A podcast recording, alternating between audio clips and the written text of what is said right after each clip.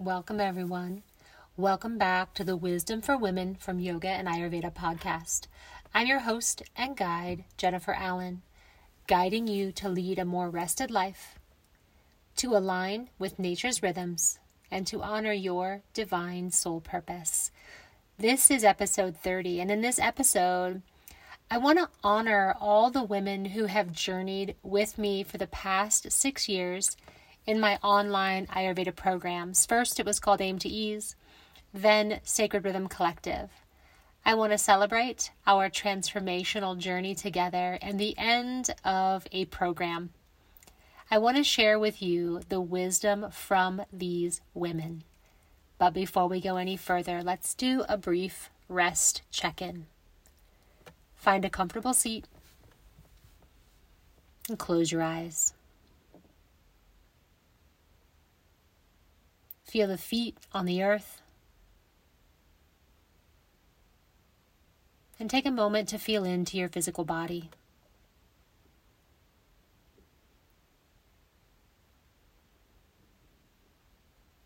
Notice your third eye center, the space between the eyebrows, and feel into the mind.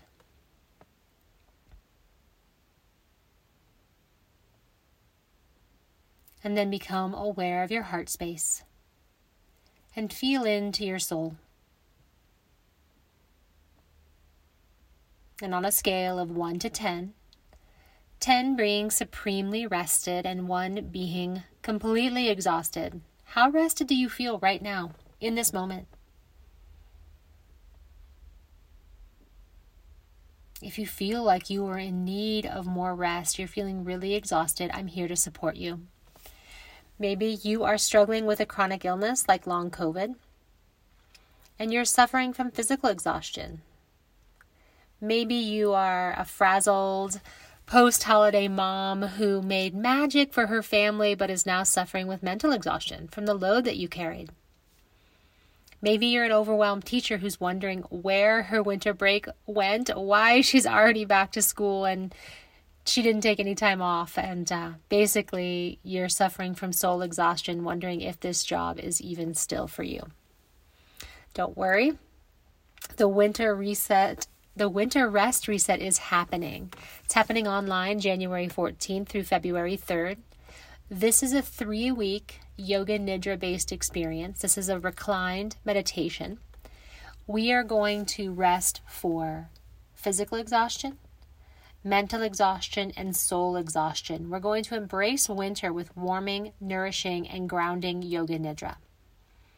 We will rest our bodies to revive our soul. See the show notes for more information and how to register. Resting for twenty-one consecutive days will change your life. I guarantee you that. I don't know how, but it will change things for you. It will create a massive shift and a massive ripple throughout the rest of your year. So I really hope you'll join us. All right, now on to episode thirty. This episode, Wisdom from Women. I have learned so much from my Ayurveda students over the past six years. We came together in January of twenty eighteen. And since that time, we have continuously and consecutively been journeying through these habits and practices of Ayurveda together. Some of these women I have been working with since January of twenty eighteen. It has been such an honor to be in community with them. We have studied and explored and experimented with habits such as rhythmic nourishment, the when of eating, habits and practices around ending the day right and starting the day right. We've explored breath, breath body practices and rhythmic movement, radical rest and the power of the pause. We've explored seasonal eating and Ayurvedic eating guidelines, sacred self-care and self-massage. We've explored nature wisdom and this practice of rewilding. And lastly, easeful living, which is really such a powerful habit and practice. And even though these were the main topics, the main categories for exploration, we explored so much more. We explored the depth of human connection. We explored belonging and becoming.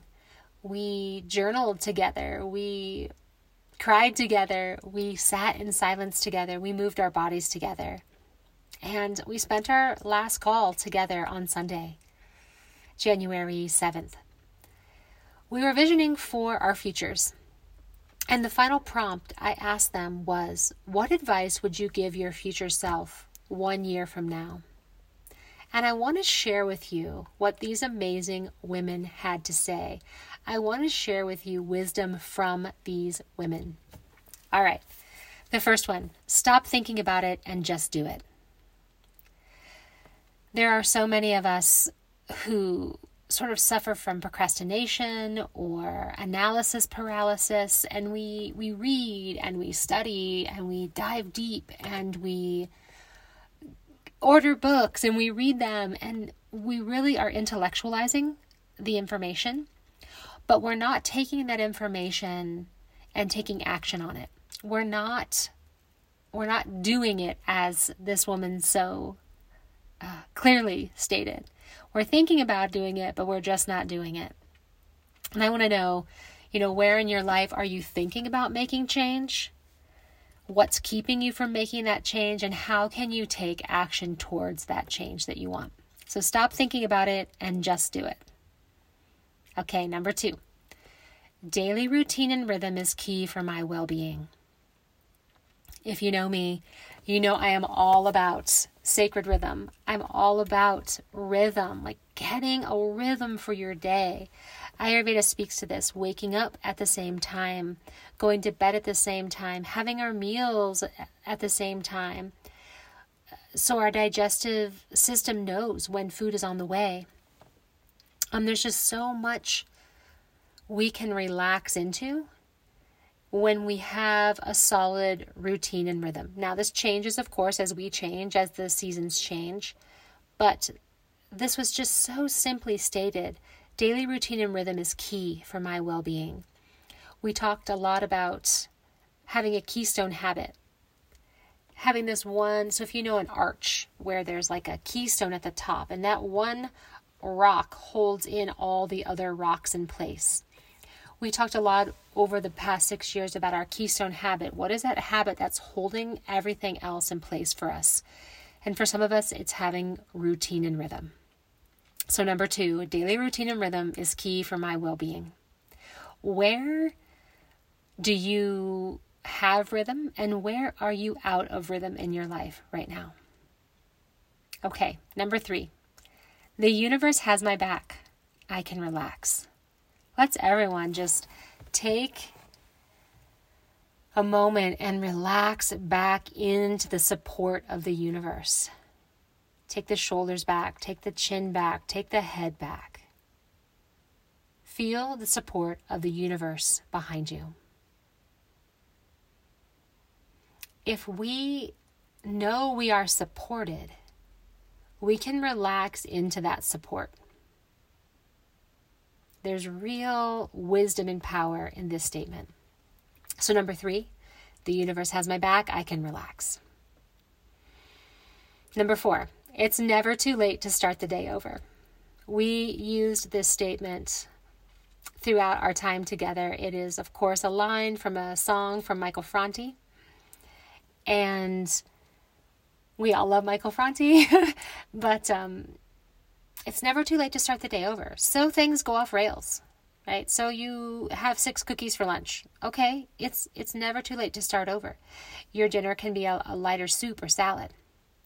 Um, you yell at your kid at six o'clock in the morning for messing around.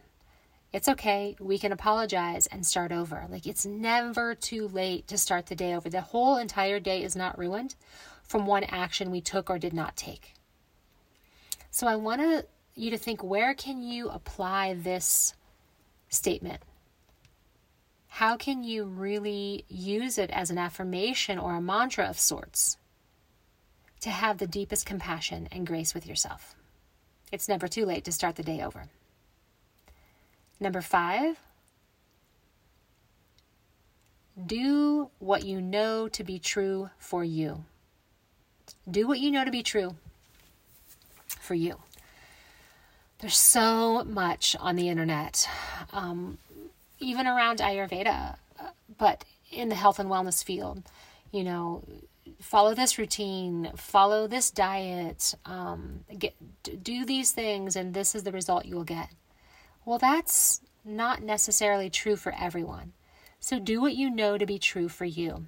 For instance, Uh, for some people, smoking weed is really good for them. It's really relaxing. It um, helps with their pain.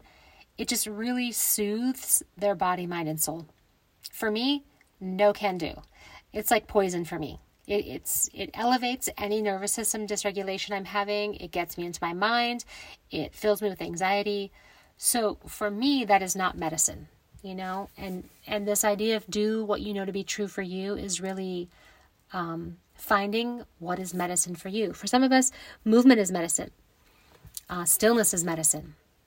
Um, certain types of food and herb are medicine. So do what you know to be true for you. Where are you out of integrity? Where are you doing things that are out, that you know are not true for you, that are actually crimes against wisdom for you? All right, next one, number six.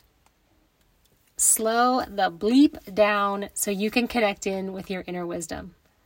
Slow down so you can connect in with your inner wisdom. I absolutely love this one. Oftentimes we're so busy, flittering about, totally wrapped into this toxic productivity mode. Gotta do, gotta produce, gotta keep going. Even if you've done what you wanted to do for the day, which for most of us is not even the case because our lists are not even rooted in reality. There's so many things that we think we want to do in a day. It's completely ridiculous how much we think we can produce.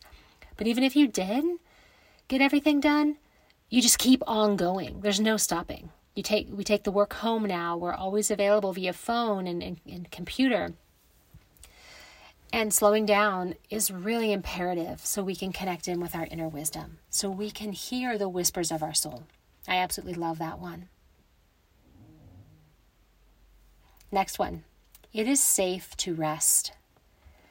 It is safe to rest. Many of us grew up um, in households that it wasn't really safe to rest. Um, we would be considered lazy. We would be yelled at. We would be harassed if we were resting or daydreaming in any way. Um, many of us have trauma, and it's not safe to lie down and rest. It doesn't feel safe in our bodies. And I invite you to explore. It's safe to rest. Just take a moment, even right now, say that to yourself. It is safe to rest. When you say that, what do you feel in your body? And just start the exploration of this wisdom from there. All right, the next piece of wisdom, love your body. This body is sacred land. Love your body. This is the only body we have. I spent so many years hating my body, wanting it to be something different, starving it, running it to death, not slowing down and honoring its cycles. That is not love. Love this body. The practice of self-massage has been so powerful for me in loving my body. Love this body. This body is sacred land. Mm. All right, next, words of wisdom. Let yourself be celebrated. Like, don't dim your light. Shine your light into the world and let yourself be celebrated. You have an idea? Go for it. You want to wear bright colored clothes? Do it. You want to write a book? Yes, please. Like, let yourself be celebrated. Receive compliments. Let people do things for you, support you, um, take you, take you out for a meal. Like, let yourself be celebrated. That to me just sounds so wonderful. The next one, trust your intuition. Trust your intuition. First, we have to slow down so we can hear and connect in with, with our intuition. But once these whispers from the soul arise and you know them to be true for you, trust that. Follow that. And the last one, you are wise. This whole podcast is about wisdom for women. This particular episode is wisdom from women. You are wiser than you know. Each and every one of us have a lived experience. Each and every one of us has a story that has brought us to this point in time. And all of those lived experiences provide our current wisdom base, if you will. We can take all the information, we, you know, we can take in all the information we want, but this external information doesn't really become wisdom until we live it, until we explore it, until we implement it in our lives. So those are the top takeaways from my final call with this amazing community of women. I I honor you, all women in Aim to Ease. I honor you, all women in Sacred Rhythm Collective. I have learned so much from you over the last six years, and I thank you so much for spending this time with me. This episode is dedicated to you, to each and every one of you. And until next time, I see you, I appreciate you, and I love you.